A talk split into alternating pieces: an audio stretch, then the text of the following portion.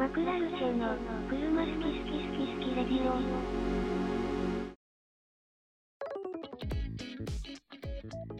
こんにちは。はじゃあじゃあ、い、えー、今日も始まりました、車好き好きラジオ、えー、アウディの S3 セラに乗ってます、佐々木です。で今回は、えー市場レビュー会ということで、まあ、比較、ある2台の車を比較して、まあ、その車買うかどうか、どっち買うか、みたいなのを比較してきたので、まあ、それを今回ラジオにしてお伝えしようという回になります。えー今回のメンバーはこちらの方々です。どうもこんにちは。アコード URR に乗ってます。北川です。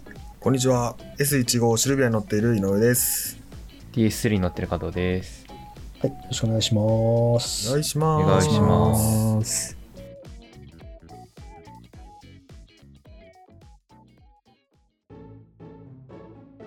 マクラルチェは車好き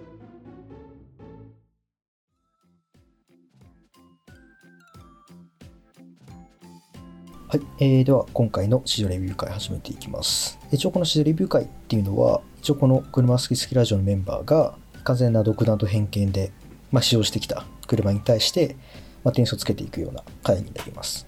で一応今回テーマが、まあ、D セグメントの車2台。車種で言うと、BMW の3シリーズ、まあ、2019年式のものと、えーレクサスの IS、まあ、2006年式とかのものですけども、まあ、結構その2台比べて、まあ値段が結構違うんで、まあ、BM が300万 IS が50万からまあ80万ぐらいのものなんで、まあ、その2台を比較して、まあ、買うならどっち買いますかっていうところで、えー市場比較をまあしてきましたっていうところになります。はいはい。で一応各人、まあ、外装内装エンジン性能走行性能乗り心地コスパっていうまあ6種類の項目に対して1人10点ずつつけて、まあ、その合計点をまあ出して、まあ、どっちの方が良かったですか？みたいなどっちの方が買いますか？今回みたいな、まあ、そのような、まあ、まとめが、えーできるように、えーしてきましたので、はいはい。えーそれをお伝えしたいと思います。はい。で、今回の一応動画も方も、まあ、これが配信された時上がってるかわかんないですけど、えー動画の方も、えー上げてますので、えー概要欄だったりとかから、えーまあ、飛んでいただければ、飛べなければあの YouTube の方で、えーと検索すれば引っかかるような文言概要欄に書いておきますので、えーそちらご覧いただいて、そうすると、あの、より伝わりやすいかなと思うので、まあ、動画の方も良ければ見てください。まあ、全然音声だけでもえわかるように、今回別で撮ってるので、音声だけでも、はい、聞いていただければと思います。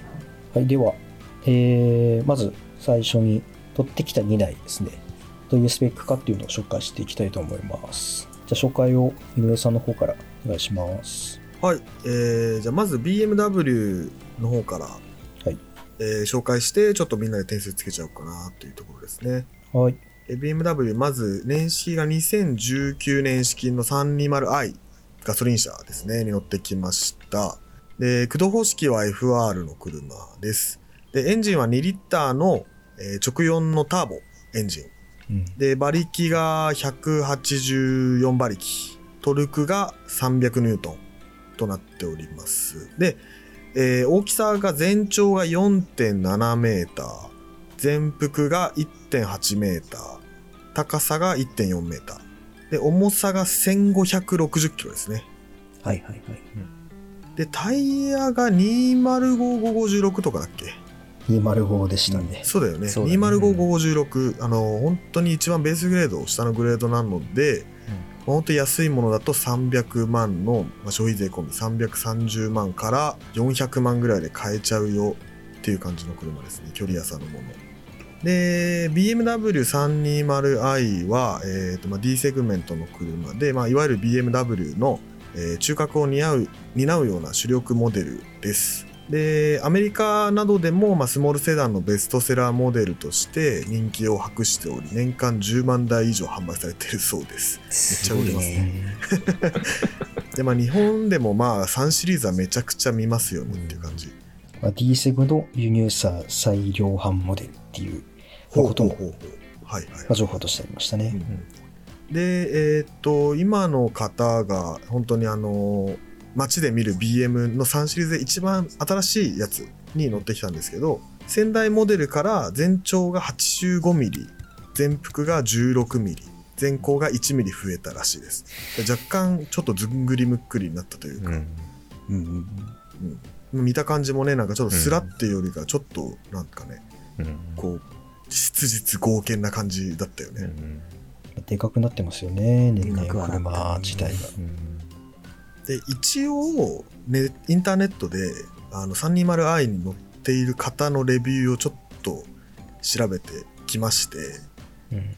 で何個かいい点悪い点紹介するんですけどもいい点、えーボディ拡大も相まってもはや D セグメントとは思えない見た目と走り乗ったら一瞬で気づける高い写真性能大画面になったデジタルメーターセンターディスプレイやアンビエントライト綺麗エコプロモードっていうので走ると燃費がめちゃくちゃいいと。うん。で不満な点は加速がディーゼル車に比べると少し、えー鈍い。でシフトショックが気になる、えーメーターはデジメーターじゃなくてアナログでもいいんじゃないとか。あとは Apple CarPlay がもともと純正で入ってるんですけど年使うだけで年間の利用料がなんか1万3000円ぐらいかかるらしくて。あのうん。たただではないっていうところがちょっとぼったくりというかあの気になる人は気になるんじゃないかっていうところ。うん。あとは乗り心地が意外とあの硬いっていうのはあのタイヤがランフラットの影響なのかというところで、あとは、えーとライトスイッチが先代から変わったみたいで、えー慣れてる人はちょっと見ないとライトいじれないかなっていうところでちょっと不満を感じているようです。僕らは初めて乗ったのでよく分かりませんでした。僕はね。僕らじゃなくて。僕は初めて乗ったのでちょっとここら辺はよく分かりませんでしたがその中で皆さんどうでしたかね？というところでスペック紹介はいはいはい。は以上ですね。一応、えっと変速機ミッション8速 AT うん、ですね。そのぐらいかな？そうですね。はい。ということで、まあ、そんなビームに乗ってきたわけですけども、じゃあとりあえず点数から皆さん簡単にちょっと言っていきますか。いっちゃいますか。はい。じゃあ自分から失礼して、まあまず、まあ、外装内装エンジン性能走行性の乗り心地コスパはい。の、まあ、6つですね。で、まあ、外装から言うと、まあ、新しいのも相まってかっこいいなってことで、まあ、7点うん。ほう。で内装は、まあ、質感も素材そんな良く良くなかったのもありますけどでもかっこよくスタイリッシュだったんで、まあ、8点つけてますと。でエンジン性能は自分9点つけててあんなに力強くてシルキーな直4初めて乗ったんで雑味のないちょっと9点をつけました。はいはいはい。で走行性能は7点で、まあ、ちょっとホイールがホイールっていうかまあタイヤが小さすぎる問題があってこの車はもっとタイヤ太くしたらいいんだろうなっていうことも含めて、まあ、7点にしています。で乗り心地で言うとすごい正直思ったより良かったんで昔の3シリーズに比べると8点つけてます。でコスパはまあ300万円台だったんでまあ普通っていうことでまあ6点をつけて合計45点っていうところになります、うん。60点満点の45点ですね、はい。はい。じゃあ北川君かな、そういですね。はい。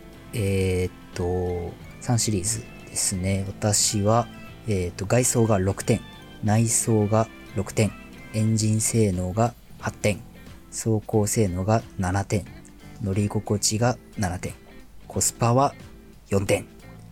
で、ちょっと辛口なんですけど、合計38点。で、コスパがやっぱ一番気になったっていう感じですね。うんエンジン性能はさっはいき佐々木が言った通りで、本当に、まあ BM って直6が結構有名だと思うんですけど、直4でも全然パワフルに走ってるのと、あとまあ先代と比べてちょっと大きくなったから、やっぱやぼったい印象がやっぱ最初乗り込んだ時はあったんだけど、まあこう、それに負けない加速があって、乗ってる時のストレスとかっていうのはあまりなかったんで、8点なんですけど、まあ後で出てくる IS と比べた時にコスパはちょっと微妙なのかなということで4点にうんさせていただきました。はいはい、そんな感じです。私が、えー外装6点内装7点エンジン性能、えーちょっと低めの6点走行性能、えー低めの4点乗り心地7点コスパ7点って感えー、とみんなと違うのがエンジン性能走行性能なんですけど、エンジン性能がみんなすごいいいいいって言っててちょっとよく分かんなくて、俺は。踏まなかったからなのか何なのか。まあリニアではあったけどなんか特別こう特別感はないっていうかそんなうなるほど良かったかって言われると別にただの直4のターボエンジンかなっていうところ、で走行性能は4点なんですけどまあちょっとひどかったかなうんっていう感じ。まあもちろん300万の現行車にしてはっていうその枕言葉がつくんだけどうん。あと佐々木が言ってた通りベースグレードなんで多分まああの変な話さ直6のエンジンが乗ってるグレードもあって、うん。うん。ね、もっと幅広にしてね M, M とかもあるわけだからそれにしては、まあ、国産のミニバンとかが履いてるような20556っていうサイズはあからさまにちょっとうん。おかおかしなサイズっていうか変なサイズではあるんだけどちょっとひどかったかな走行性能は。うん。駆け抜ける喜びはなかった。なるほど。ただその分16インチだから乗り心地は良かったしだから7点つけてるんですけど。うん。でまあなんかあの走る車ってよりなんか足車っていう感じだったのかなっていうところで,、でコスパが7点っていうのも、まあ、別にいい車はいい車だったんですごく。でこれ300万で買って普通に足で使うんだったらいいのかななんて思いましたね、まあ、ちょっともう少しね400万450万ぐらい出せばもう一個上のモデル買えると思うと別にそんなにめちゃくちゃ高いっていう感じもなくまあ相場相場なりっていうか値段なりの車で安く買おうと思えば300万円台から買えるよってことで、まあ、普通の6点プラス1点の7点の合計37点ですね。うんうんほうほうほうほはい。私、加藤はですね、えっ、と、外装6点、内装5点、エンジン性能が6点、走行性能が6点、乗り心地6点、コスパ5点の34点ですね。うんうんで、まあ、ちょっとず辛口目なんだけど、他のみんなに比べて。で、なんでかっていうと、BM そんな乗ったことなくて、ああでもね俺もそれあるかも。そう、全然乗ったことなくて、その、だから前のっていうのがあんまわかんないから、本当に今回乗った日、そのサニーマライとして見たときに、なんか思ったよりおとなしいのかなと思って、なんかはい BM ってもっとこう、ガンガン走るイメージがあったから、それをイメージしてたから、ちょっとこう乗ったやつは意外とおとなしいのかなって思ったので、その辺が、えっ、と、乗り心地じゃないや、えっ、と、走行性能とエンジン性能がまあ6点。乗り心地に関しては、それもなんか他のがわかんないから、平均的な点数をつけたって感じです。外装に関しても、なんかその、やっぱでかくなったっていうのは確かに、それはわかるんだけど、ボテッとした感じだなっていうのが、前の方が好きだったなっていうのがちょっとあって、6点。内装は、えーっと、なんか思ったより、それも思ったよりなんだけど、意外とシンプルなんだなっていうところで5点。コスパに関しては北川と一緒で、その後に出てくる IS と見たときに、ちょっと高くないかなって思ったんで5点です。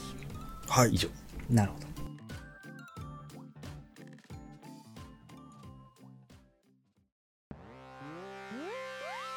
マクラルシェの車好き好き好き好きレディオ。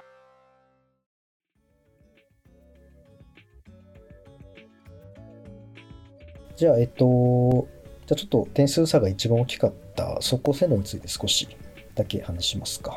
はい。えっと、まあ、まとめると自分が7点、はいで、井上さんが4点で、北川さんが6点でしたっけ？7点だね。7点。で、加藤さんが6。6点。僕はい。だ7と4で離れてるという感じですね。まあ、正直自分もあの、タイヤが細すぎて、しかもランフラットだしっていうことで、うん。正直あの、確かにその駆け抜ける的な喜びはなかったんですけど、なかったよね。なかったんですけど、自分多分一番乗ってて、その前、乗った前の日からその次の日、ちょっとまあ大宮の方に関して行ったんですけど、うん大宮まで運転してて結構数百キロ乗ったんですけど、多分。うんうん。なんかだんだんだんだん、この車、確かにその、タイヤ細いせいでコーナリングとか、高速安定性とか、高速の走ってるレーンチェンジとか、ふらついて怖いんですけど、なんかこう、普通の車に乗ってる感じはしないんですよね。踏んだ踏み込んだ時のバックタービンは聞こえてくるとか、なんか少しやる気にさせる感じっていうのがうん。不思議と出てきてて、ずっと乗ってると。うんだからまあ最初7点数って見えましたけど M スポとかタイヤが太くなれば相当ちょっと好きかもしれないなっていうことで自分は7点をつけてました、期待の7点ってこと？なるほどね。あまあそうですね。期待の7う点。ん っていうかまあタイヤのせいで 2, 2点ぐらい損してんなこれみたいなところがあったりして。めっちゃ同じ思考回路で7点にしたんだけどああなんかそのむしろ走行性能は良くて当たり前だと思うのよ。もう BMW だから。っていう前提があって7点だから。結構個人的には辛口の7点なんだけど。うんまあ確かに、まあその自分も長く乗ってたんで見えてきたところがあって7そうそう。そう点だったんで同じ感じかもしれないです。ベースグレードだからさやっぱベースグレードだなってなっちゃったんだよね乗って。うん。同じ車種でやっぱ一番売れてるのはどのグレードなのか知らないけどまあもっとそのフラッグシップになってるグレードがああってそこに多分合わせてってるから単純にコストカットでタイヤがホイールがちっちゃくなったりとかうんうんうん。してると思うからそこでちょっともったいないなっていうので9点10点にならなかったっていう意味で7点っはい。て感じですね、そうあのー話してて思ったんですけど北川と北川は BM のあのディーラーでバイトしてたじゃん学生の頃。そうね。で佐々木も結構 BM そのスタンドでバイトしてた時結構乗ってたと思うんだけどはい。外装とかで、俺と加藤は多分ほぼ乗ってなくてうん。俺が初めて乗った BM があの北川と佐々木と3人で乗った7シリーズだったの。うん。あのあー。7シリーズはめちゃくちゃ良かったんだけどうん。まあ、別に比べてるわけじゃないんだけどちょっとあまりにも一般車すぎたのね今回の BM は。うん。うん。だしそのまあ同じこと言うことになるけどそのちょただのまあ直4ターボだし別になんか特別感もあんまりなかったかなっていう走りに関してはね。まあだし走行性能もなんか別にって感じだったんだよね。まあそのあの何？ビッツと同じじゃんとかは言わないけど そこそこまでは言わないけどマジでなんかそれに近いぐらいの感じがあって走行性能に関して。マジで国産とあんま変わんねえなみたいな、うん。ここまでばっくり割れるのも結構面白いけど。うん。そうそうなんですよ。なんかねピンとこなかったんですよねとにかく。そう。まあ、なんか昔と比べるとなんかスポーツのスポーツカーを乗用車にしましたっていうものから乗用車の中にそのスポーツの DNA ちょっと入れてますみたいな感じになってる気がして今あの。あ3シリーズあーはいはいはい、うん。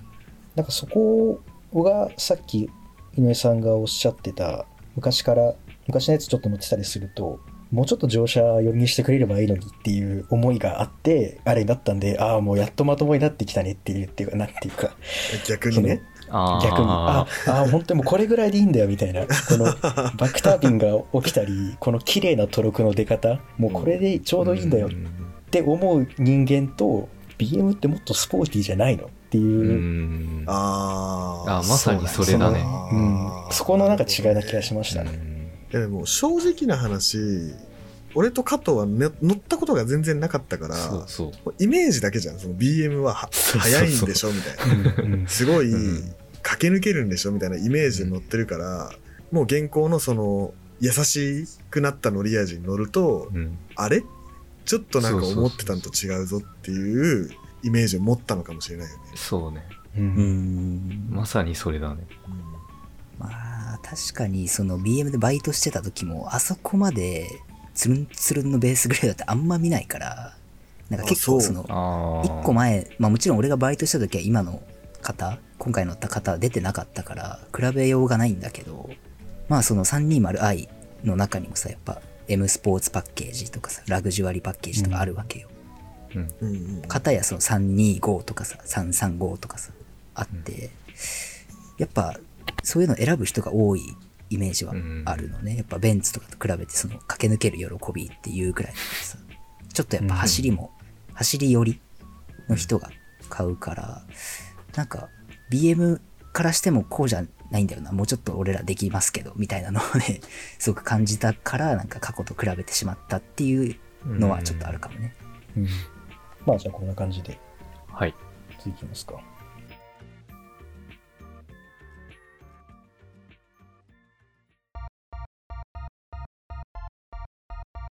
マクラルシェの車好き好き好き好きレディオ。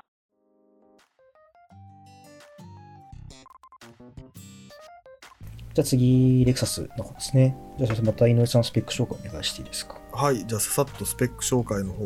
えーレクサスは IS250 の方に乗りましたと。で、エンジンはえー、2500cc2.5 リッターの V6 の NA のエンジン。で、えー馬力が215馬力で、BM よりも30馬力ぐらい多い。で、トルクは260ニュートン。BM よりも40ぐらい少ないですね。で、駆動方式は同じ FR で、6速 AT です。で、大きさは BM よりも一回りちっちゃいかなっていう感じで、うん。えー全長が4.5メーター、全幅1.7メーター、全高が1.4メーター、重量が1580キロで BM よりも20キロぐらいまあ軽い感じ。まあ、一回りあ、あ、2ぐらい重い感じですね。全体的にまあ100ミリぐらいち、50ミリから100ミリぐらいちっちゃい感じなんで、まあ本当に一回り小柄かなっていうところ。で、はいはいはい。値段がだいたい50万から80万、まあ、めっちゃいいの買っても100万、120万ぐらいの世界の車です。まあ、2006年式と。あ、そうですね、2006年式の IS250 ですね。はいで、概要としては、まあ、レクサスの、えー一応スポーツフォードアセダンと呼ばれるような車ですね。2005年に発表された、えーレクサスの IS です。うん。で2007年には、えー大胆でありながら洗練されたダイナミックで卓越した走りを感じさせるボディデザインが評価されていたそうですとでドイツのデザイン金賞を受賞したりだとかいろいろと賞をもらってたみたいですねはい。はい、で一応まあネットで調べたオーナーレビューは、まあ、エンジンパワーがあるけども音は静かで静粛性はいいと。で塗装はいいしあとウィンドのウィンドウ開閉のゆっくり動いたりとかっていうところの質感が良かったりだとかあとはオーディオが純正でも高品質だったり、えー静粛性も相まって音楽を聴く人にはいいよとかあとはコンパクトなサイズですねといったところ。で不満な点は鉱石の作りがちょっといまいちかな。リクライニングがちょっとできなかったりだとかあとは走りに関しては同セグメントの輸入車に比べると、まあ、当時の輸入車に比べると直進安定性がちょっと悪かったりだとかコーナーで合線化がないだとかあとは輸入車に比べると突き上げ感だとか低速時の、えー上品な乗り味のところで隠れてた欠陥欠点が出てきたりするような感じがあると。で前席前席シートがちょっと狭いかなと言われてるのも、まあ、BM に比べて少し狭いんで後ろも前も若干いまいちなのかなというところですね。年式的にはえー10年近く差が開いてるような感じですので、まあ、そこをどう捉えるかというところになります。はい。はい。ということで、じゃあまた各人点数をっていう感じで。はい、じゃあ自分から、佐々木からお伝えすると、まあ、まず外装は6点で、まあ、が普通の感じかなと。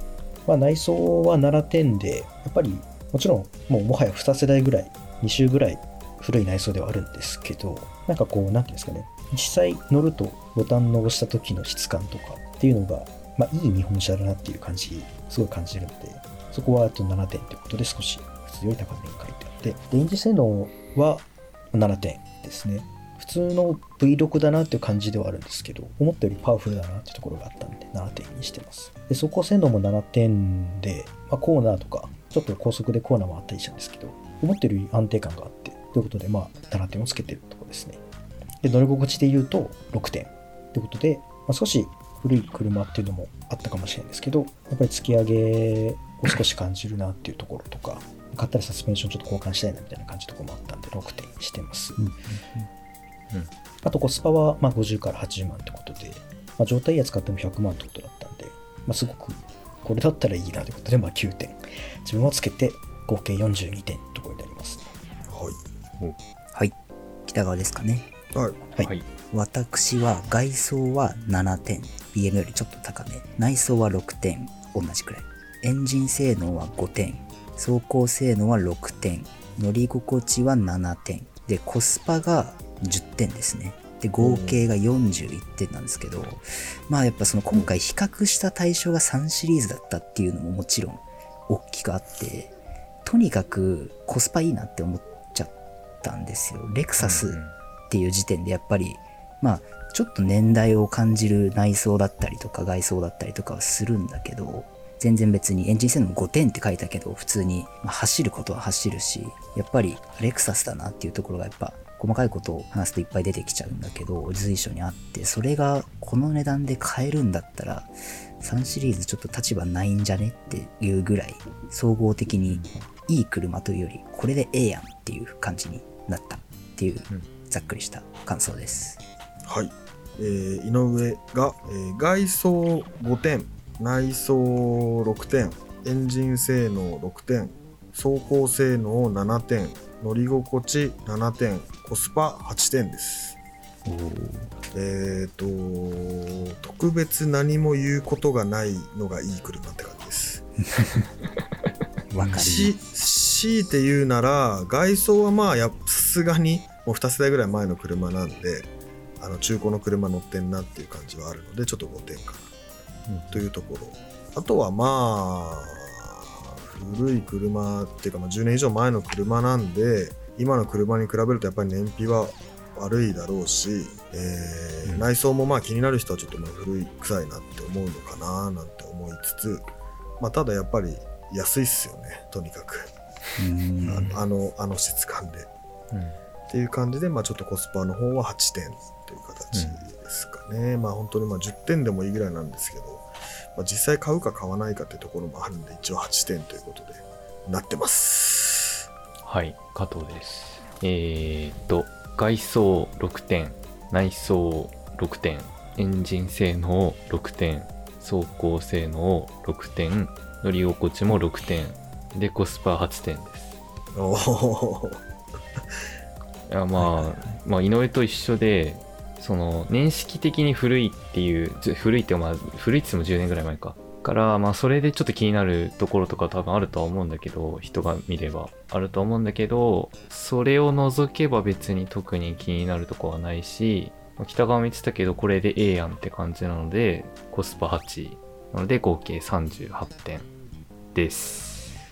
はい。えー、では、アイスの方は、じゃあちょっとコスパの面で少し話していきたいと思いますけど、はい。まあなんか自分的には9点をつけたんですけど、うん。なんか10点じゃなかった理由として、まあ、半額でマーク X でいいなみたいな。少し感じてしまうねあー一周回ってますそうなんですよね。そうなんですよね。もっと安くていい車あるっちゃあるんだよな、になっちゃって、まあ10点には届かなかったっていうような感じですかね。なるほどね。まあでもレクサスのブランドの鍵持てるっていうのは、まあいいのかもしれないですよね。うん、なんかやっぱりレクサスっていうだけあって全体的な質感は1個上じゃないですかトヨタに比べると、いやただなんかちょっとレクサスってい言うとりますけどもう10年落ちの車でね50万まあ今の時代だとまあ50万で買える車結構少ないけど車高いから50万から100万払ってレクサスの IS 実際買うかって言われたら多分買わないっていうところで俺は結構マイナス2点って感じで。ではあったんだよね。もう単単純に IS として見たその車として見た時にうん。まあ車としては安いから10点だけど別に買わねえなで8点みたいなだ本当にこれでいいやんなんだけどこれじゃ嫌だっていう まあ確かにそれ言われちゃうとね、やっぱ数ある車の中からこれをこの値段で選ぶかって言われてると10点はつけないね、確かにね。うん。うん。まあそこはねあのあれな独断なんであれなんです、うんどういうふうに点をつけるかはそれぞれなんでいいんですけど、そうなんですよねだからマークコスパ X でいいやんはめっちゃそうだな。うん。でも本当にそうなんだよ、ね、そうだね。でやたら高いんだよレクサスっていまだにうん。うん。それこそね、ぶっ壊れたりしたらね、高いしね、ちゃんと。うんちゃんと高いねうん。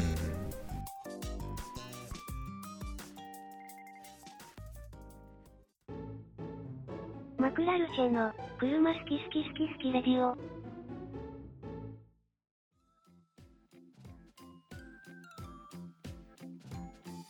はい。ということで、まあ、BM と IS、まあ、点数つけてきたわけですけども、最後まとめということで、まあ、どちらを買うかっていうことですけども、はい。一応、今出してもらった点数を足してみたんですけども、うんまあ、BM が合計154点。154。はい。まあ、240中154。うん。うん。で、IS が160点ということで、まあえ、ー、IS の方が、まあ、合計点は高かった感じですね。でも6点差なんだね。まあ、そうですね。というのも、あの、あの自分以外皆さんあのの方が高かったので、合計点が。ああ。の、か勝ち越してますね、普通に。はなるほどね。い。まあそうね。なので、車すきすきラジオ的には、まあ、ぜひ ISO ということになるんですけども、理論上ね。理論上は。まあどっちか選べって言われたら IS うん。っていうのはね、結構いろんな人が思うんじゃないかな。結局一番大事なのってお金どんぐらいかかるのっていうところうん。で、その中でこのお金でこの車ですっていうのが後からこう決まってくるから、それはね、100億円持ってたらロールスロイス買うよね、みたいな話になってきちゃうじゃん、極論。うん。まあなんか、なんていうか、そしたら、あの、自分たちが IS 以上の車を買ってる理由が分かんなくなっちゃうんで、それで言うと、単純に BMW に我々が買った車での魅力がないっていうような話になってきますよね、やっぱり。まあ、単単純に例えばじゃあ自分があのコペンとか持っててうん。1台だけねでどっち買うかって言われたら、もうコペンもなんか友達からもらって15万でもらったみたいなさクソザコのうん。コペン持っててどっち買うかって言われたら結構悩むかもしれない自分も悩んで BM 買っちゃいそうだな。でそう俺も結構 BM 派で今シルビアを持ってるからああ。。ねそっちの維持費もあるし、単純に金額が安いレクサス欲しいって思うけど単純に足っていうかその車としてどっちの方が欲しいかって言われたら、やっぱり BM なのようん。ただ値段を見た時にレクサスの方があからさまに安いからうん。そっちに目が行きがちなんだけど、単単にこう足で乗るんだったらなんか BM の方があからさまに快適だよなっていうのはすごい思ってて、うん。うん。だからもう、あれですよね。1個前の直4の150万ぐらいで買うのが一番気持ちいい気がするんだよな。BM の。うん、間違いな。まあまあ、そうね。F20 F30 か。そうね。実際俺買おうとしてたからね、ちょっと。ああ。3のクーペ欲しいとかか。言ってたよね3のクーペも欲しい。え、3のクーペはね、もうい、さらに1個前になっちゃうんだけど、ああそうなんだ。4 3の、ですかね。3、そうそう、3のセダンか。4のあの方、まあ今でいう1個前って、いわゆる1個前。は本当になんか駆け抜ける喜びグレードのやつを買おうかなって思って。たぐらいだから、まあそれ、まあやっぱり今買ったアコールよりはもちろん高いから、それぐらいのお金を出してもいいなっていうぐらいいい車なので、BMW 自体は。うんなんかちょうどどっちもタイミングが悪い車だったかもしれないですね。まあ強いて言うならこっちかなぐらいの感じだよねう。んまあそんな点数も離れてないし、結局ね。BM ちょっと高いし、IS はもうちょっと頑張れるよって感じだし。うん。まあでも企画としては成功なんじゃない？点数が拮抗しててどっちかっていううんどっちかなっていうのこの世にこの2台しかなかったらっていう話にもなっちゃうけど、ん。BM の運転シーンは良かったな、めちゃくちゃ。最新の方だけあって。あーなんか、ああいうのも大事なのかなってちょっと思っちゃいましたね、持ってて。あのなんかあれでしょ？車を検知してハンドル切ったりとか止まったりとかとかねうんうん車線も認識してとか。そうそうそう、うん。あれ高速で便利だったな、本当に。なんかやっぱそういうのもあってさいや知らないけど世の中にはもう安全装備とか全然いらないんだ。俺の思ったように走るのがいいんだっていう人もいるだろうし俺もわりかしそっち系ではあるんだけどやっぱ使い始めるとめっちゃいいやんこれってななるよね。なる便利装置って。そうなんですよね。なんかキャラクター、なんか、これが、なんかこの BM が NSX とかだったら NA の、NA1 の、うん。いや、そんな機能いらねえってなりますけど、まあ、普通に足としてっていうか、普通に乗り物としてはやっぱりそういうのああるとまあ便利だよなって。でまあまあまあ使うよねあればうん。楽だもんでさ Bluetooth で音楽流してさ聞きながら、ね、ハンドル触ってれば勝手に走ってくれるみたいな。最高でしょ。本当だよね。そうですよねだから結構面白い比較ではありましたけどうんこうちょうどいい着地点の車っていうところからちょうど両極端に分かれているような感じでうん。今思うと面白かったですね、本当にまあでも点数的にはそんなになんていうんですかね、まあ、走行性能もなんか思ったより離れなかったしエンジン性能も、うんうん。そこもまあ面白いっちゃ面白かったですけどね。こんなに世代が違ってメーカーも違うのに。いや、確かにそうだね。つける点数そんな。実際どうですかね。直4と V6 違いでありましたけど、まあ、世の中的には V6 の方がいいじゃないですか。うん。高級感とかそういう面で、え、でもどっちの方がいいエンジンだったって言われたら BM でしょ？いやうん。BM ですよねやっぱり、まあ、それはそうだね。うんうん。技術の進歩ですよ、それはもう単純に。チーム。の進歩で。うん。だから気筒数じゃないところですよね。うん。ううん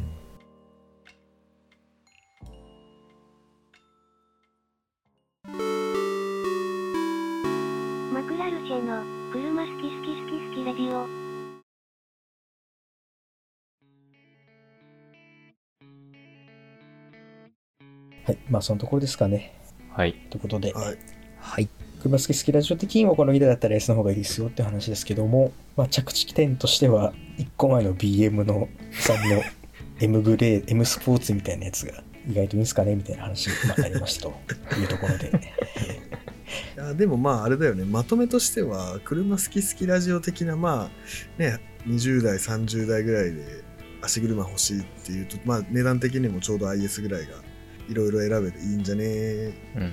お金お金も負担にならないしと思うけど車としてはやっぱり新型の BM の方が完成度は高いよねっていう感じだったんじゃないの、うん。そうですね。うんうん。うんうん。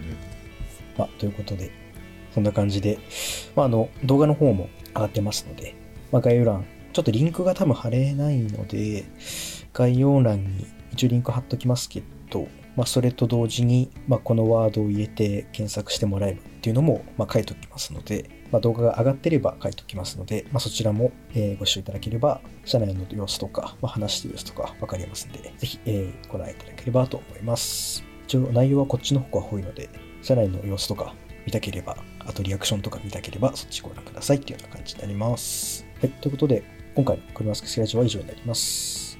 えー質問だったりとかは、えー Spotify の方で、え開放してますので、そちらの方に、え質問設置してますので、回答いただけると幸いです。えまた、メールの方も、えいつでも募集してますので、感想とかご意見とか、えあと相談、もろもろいただけると、え非常に喜びます。はい、では以上で、今回の車スクスラジオ、え終わりにしたいと思います。ではまた来週お会いしましょう。バイバイ。